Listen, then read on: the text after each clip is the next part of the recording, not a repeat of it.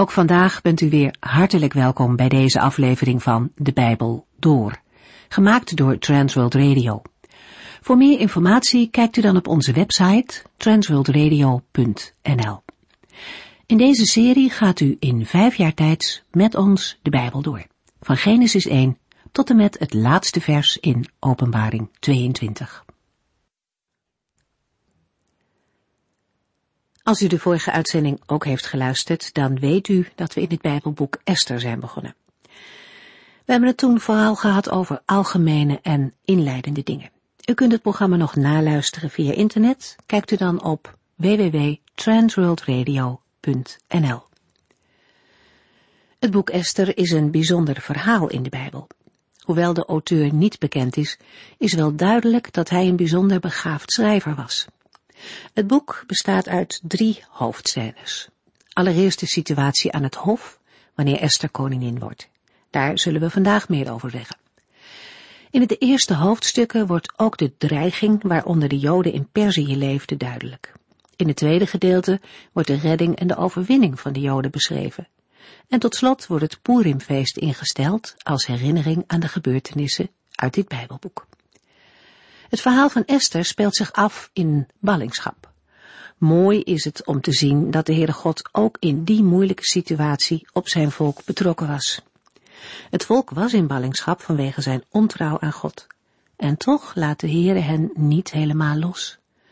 Ook in die vijandige omgeving kijkt God naar zijn volk om. Daarnaast zijn de voorbeelden van Esther en Mordechai tot op de dag van vandaag aansprekend omdat zij niet opgingen in het Perzische Rijk, maar stand hielden als mensen van God. Zij durfden de moeilijke weg van de Heere God te kiezen, ook al kon dat ten koste van henzelf gaan. Ze hielden het hogere doel voor ogen. We lezen uit Esther 1 vanaf vers 4.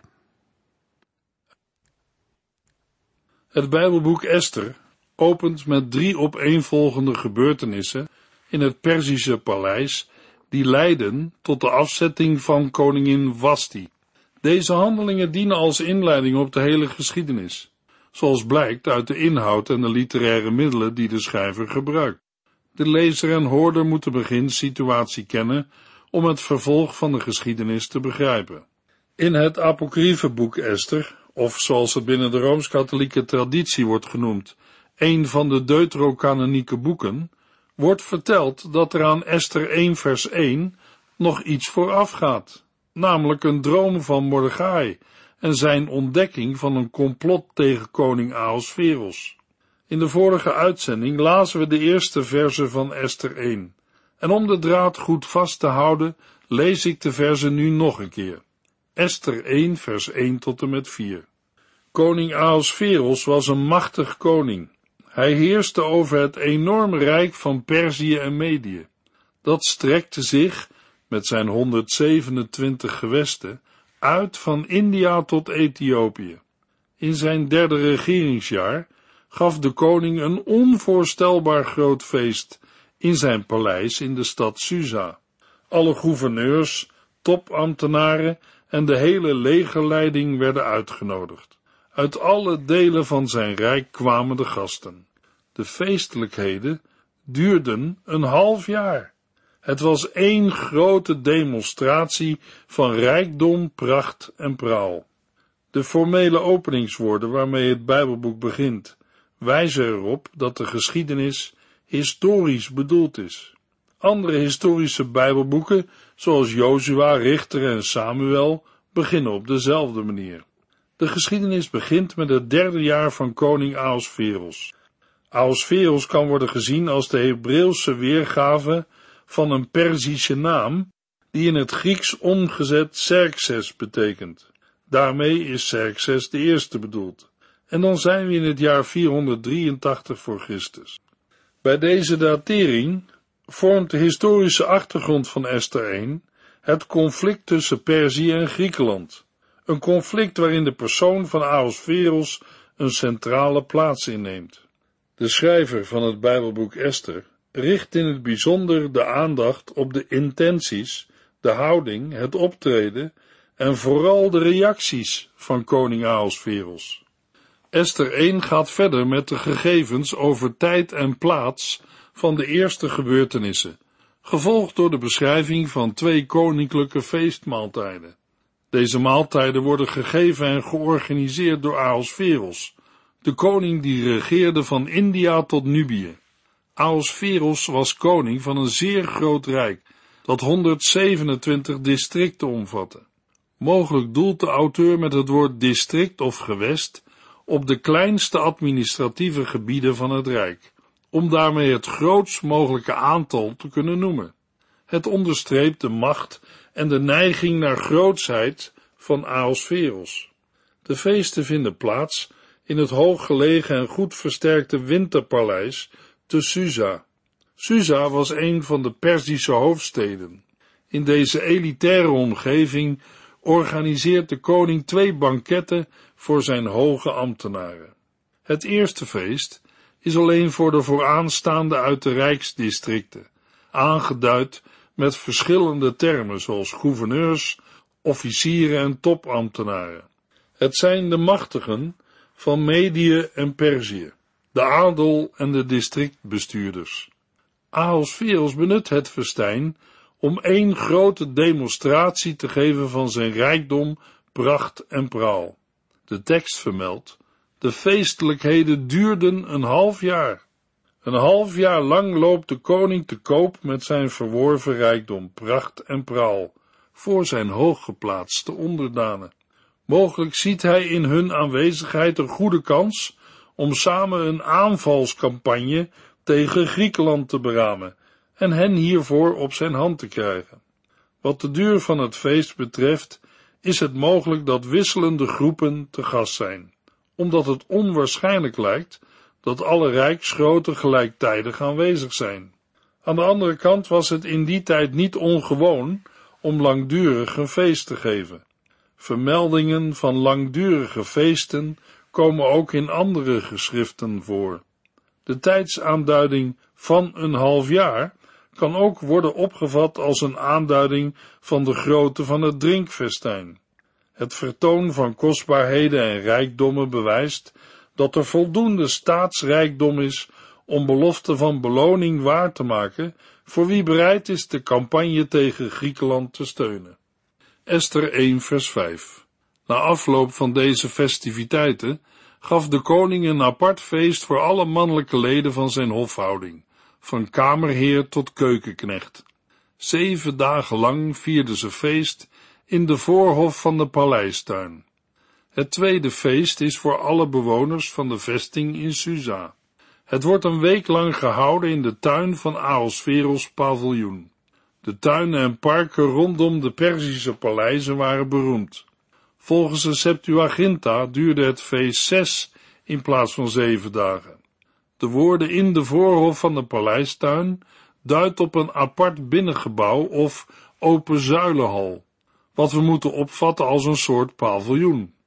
De Perzische paleizen stonden meestal midden in een grote tuin of park, dat door een versterkte muur omgeven was. Wat was er allemaal op het feest te zien? Esther 1 vers 6 Groene, witte en blauwe gordijnen waren met linnen en purperen koorden vastgemaakt aan zilveren knoppen. Deze waren weer aan wit marmeren zuilen bevestigd. Gouden en zilveren rustbedden stonden op een mozaïekvloer van albast, wit marmer, parelmoer en stenen van allerlei kleuren. In de schildering van de exotische entourage worden we meegenomen langs de verschillende onderdelen. Linnen stoffen in de koninklijke kleuren wit en blauw-purper zijn als gordijnen met purperen koorden en zilveren ringen aan marmeren zuilen bevestigd.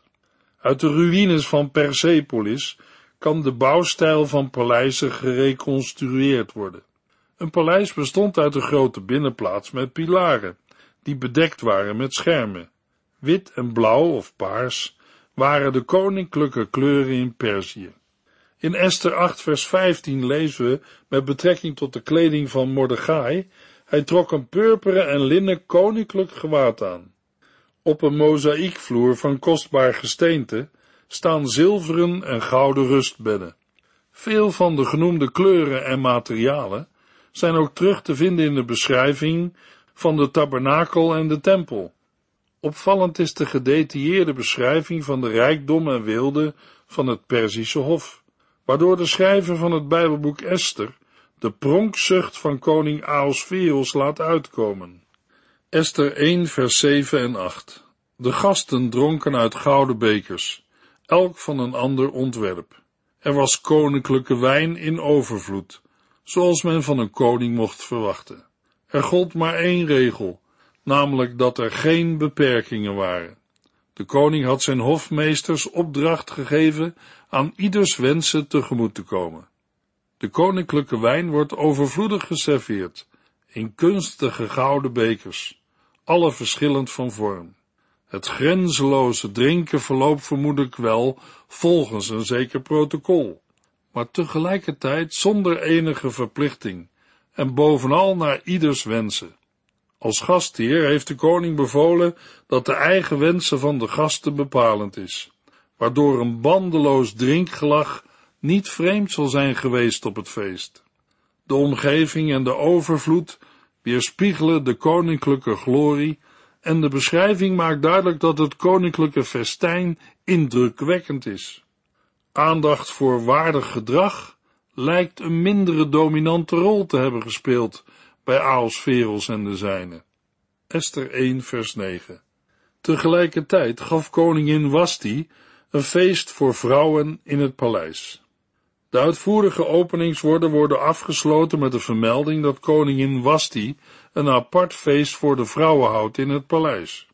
De naam Wasti is voor velen een argument tegen de historiciteit van het Bijbelboek Esther. De Griekse schrijver Herodotus noemt alleen Amestris als vrouw van Xerxes, die door velen wordt gelijkgesteld met Ahasveros. De vrede en heerszuchtige Amestris was een dochter van de Perzische generaal Otanes. Het is zeker mogelijk dat Ahasveros meer vrouwen had, en Herodotus die niet heeft vermeld, omdat hij alleen de echtgenotes die voor troonopvolgers zorgden bij namen noemde. De Perzische koning hadden veel vrouwen en bijvrouwen die onvermeld bleven, omdat zij niet van belang waren voor nageslacht van de Perzische dynastie. Zo noemt Herodotus van de vrouwen die Darius had, de vader van Xerxes, alleen de twee die kandidaten voor troonopvolging voortbrachten. Amestris was in dit opzicht van belang voor Herodotus, omdat zij de opvolger van Xerxes voortbracht, Artaxerxes. De beknopte mededeling over het feest dat Wasti gaf voor de vrouwen in het paleis valt op na de uitvoerige beschrijving van de feesten van Ahasveros. De schrijver laat hiermee het onderscheid uitkomen tussen mannen- en vrouwenfeesten, terwijl ook het gezamenlijke feesten niet ongewoon was.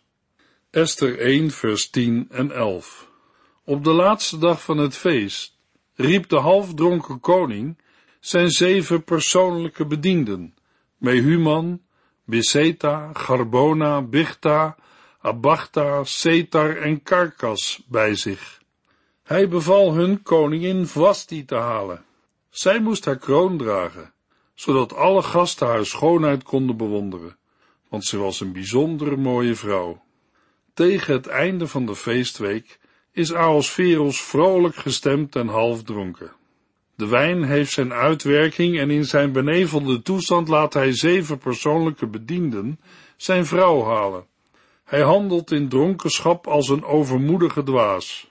De koning wil pronken met de schoonheid van zijn vrouw, om aan alle volken en vorsten te laten zien hoe rijk en machtig hij is.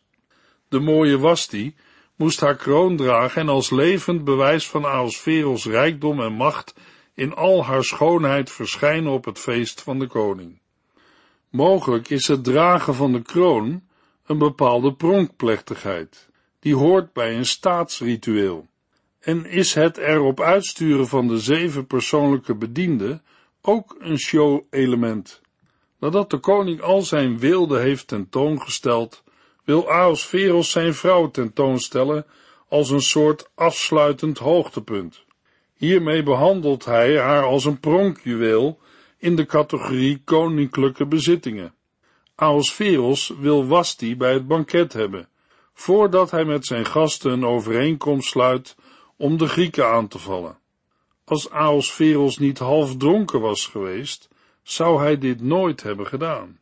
Esther 1 vers 12 Maar toen zij het bevel van de koning aan koningin Wasti overbrachten, weigerde zij te komen. Dit maakte de koning woedend. We lezen niet wat de reden is van Wasti's weigering om niet te komen, maar we kunnen het ons wel voorstellen. Ze weigert zichzelf bloot te stellen aan de schaamteloze blikken van een beschonken groep mannen. Hoe het ook zij, Wasti's weigering is een openbare vernedering voor de koning. Een heftige woede-uitbarsting van de koning leidt tot het houden van een spoedberaad. Esther 1, vers 13 tot en met 15.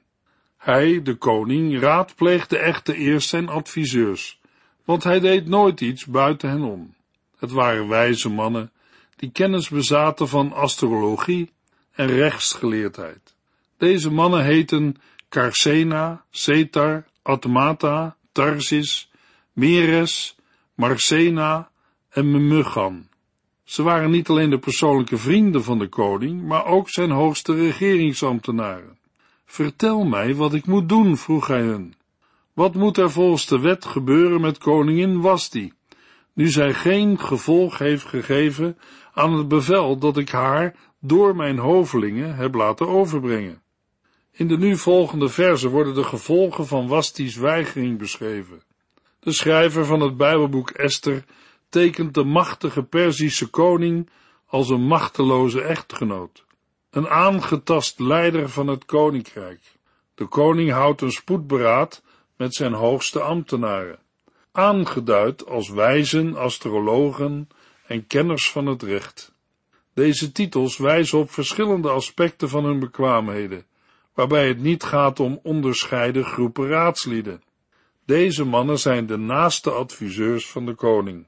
Zij worden, net als de zeven hofdienaren die de koningin moesten halen, bij name genoemd.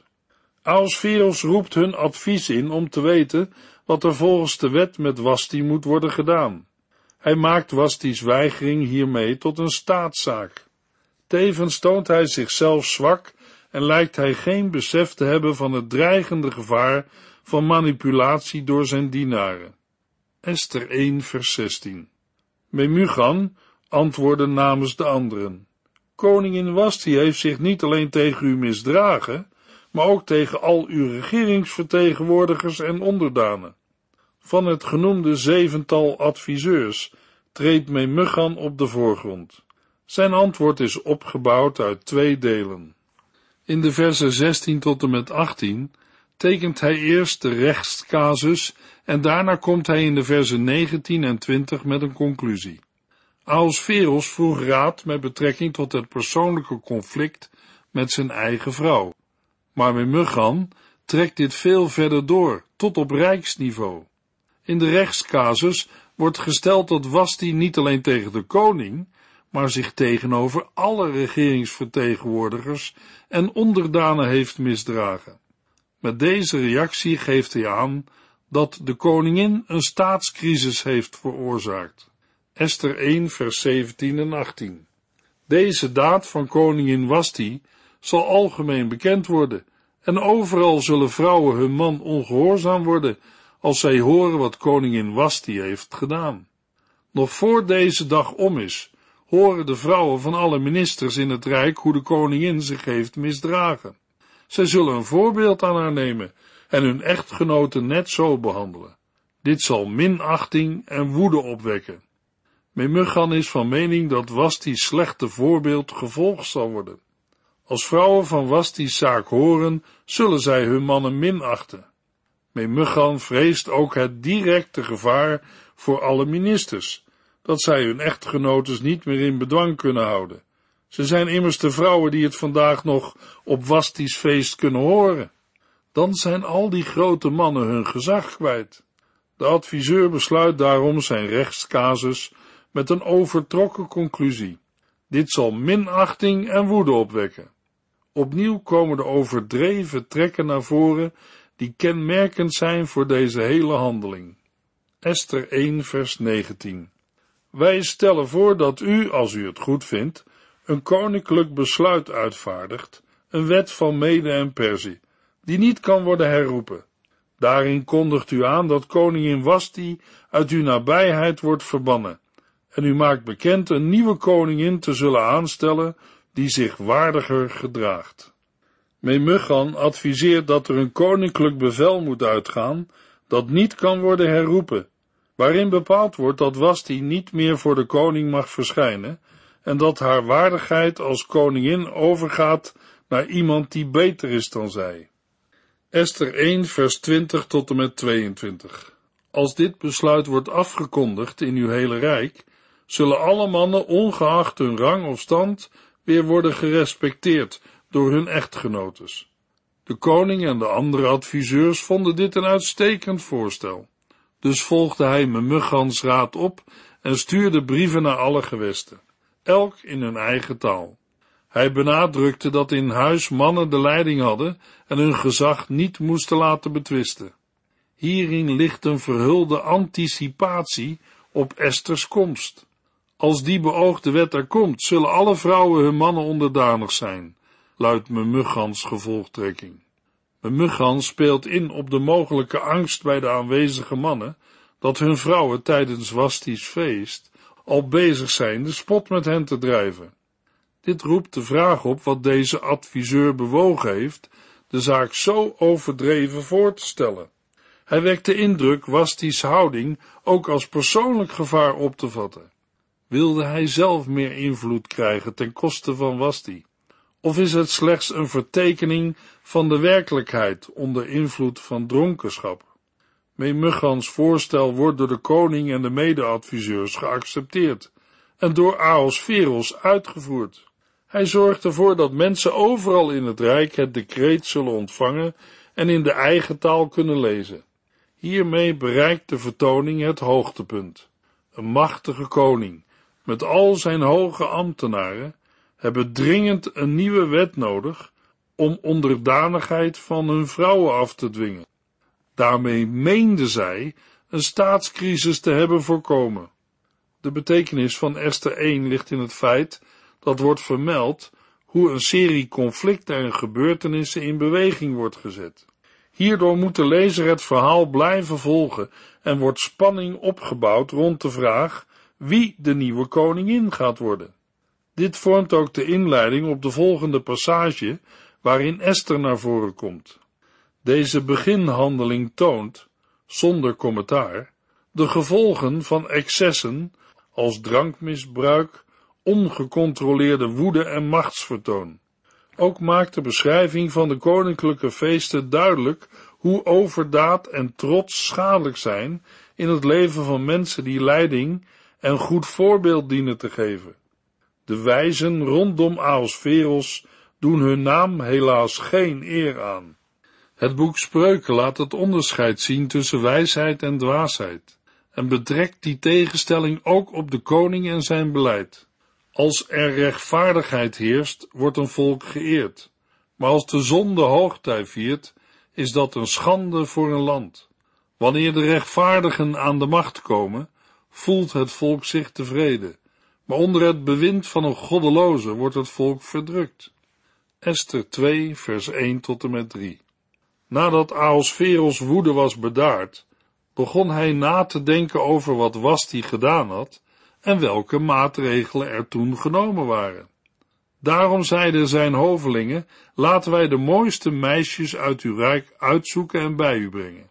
Wij zullen in alle gewesten ambtenaren aanstellen om deze meisjes te selecteren voor de koninklijke harem. Hegai, de harembewaker, zal zorgen dat zij de beschikking krijgen over alle schoonheidsmiddelen. Deze openingsversen van Esther 2 tonen Aosferos in een heel andere stemming dan in het voorafgaande hoofdstuk. Zijn woede is bedaard, en we zien hem hier niet als de grote koning, maar als een ontmoedig man die terugblikt in het verleden. Hij denkt aan Wasti en wat zij heeft gedaan. Een uitdrukking die dubbelzinnig is. Wat komt er nu precies in de koning op? Denkt hij na over haar weigering om op zijn bevel te komen, of denkt hij aan Wasti als zijn mooie ex-vrouw? komt hij er achteraf achter dat zij meer voor hem heeft betekend dan hij toen besefte. Even laat de schrijver van het Bijbelboek een andere kant van koning Ahasveros zien. Als koning is hij nu een gevangene van zijn eigen wet. Er is nu geen weg terug meer. Er is geen plaats voor spijt van wat hij in een ondoordachte handeling ten aanzien van Wasti heeft uitgevaardigd. Dat Ahasveros nadacht over de genomen maatregelen, kan wijzen op zijn gebrek aan eigen verantwoordelijkheid en op het feit dat hij hierin door anderen werd gemanipuleerd. Dat manipuleren herhaalt zich als zijn dienaren op zijn neerslachtige houding reageren met een wel doordacht voorstel, dat inhoudt dat het eerdere plan van Memugan nader wordt ingevuld. In Esther 1 vers 19 was zijn voorstel, u kondigt aan dat koningin Wasti uit uw nabijheid wordt verbannen, en u maakt bekend een nieuwe koningin te zullen kiezen, die zich waardiger gedraagt. De dienaren van Aosferos stellen, laten wij de mooiste meisjes uit uw rijk uitzoeken en bij u brengen. De mooie meisjes moeten onder de hoede van de harembewaker Hegai worden gesteld en eerst een koninklijke schoonheidsbehandeling ondergaan. Daarna kan de koning uit hen een plaatsvervangster voor Wasti kiezen. Hierbij is lichamelijke schoonheid en een aantrekkelijk uiterlijk het doorslaggevende keuzecriterium. De koning laat zich overhalen. Bij herhaling lijkt Aosferos een koning te zijn die zelf weinig ideeën heeft, maar overneemt wat anderen hebben bedacht. Esther 2 vers 4 Het meisje dat u dan het best bevalt, zal koningin worden in plaats van Wasti. De koning vond dit een goed voorstel en liet het onmiddellijk uitvoeren. Wat zal er nu verder gebeuren? In de volgende uitzending lezen we Esther 2, vers 4 tot en met 15. U heeft geluisterd naar De Bijbel Door, in het Nederlands vertaald en bewerkt door Transworld Radio. Een programma waarin we in vijf jaar tijd de hele Bijbel doorgaan. Als u wilt reageren op deze uitzending of u heeft vragen, dan kunt u contact met ons opnemen. Tijdens kantooruren kunt u bellen op 0342 47 8432. 0342 47 8432. Ook kunt u een e-mail sturen naar de en natuurlijk kunt u ook via de post ons bereiken. TWR, postbus 371, postcode 3770, AJ in Barneveld. Dit programma werd gepresenteerd door Cor Weda en Ike André. Techniek was in handen van Odin van Voerkom. En wij allemaal bedanken u voor het luisteren. Graag tot de volgende keer.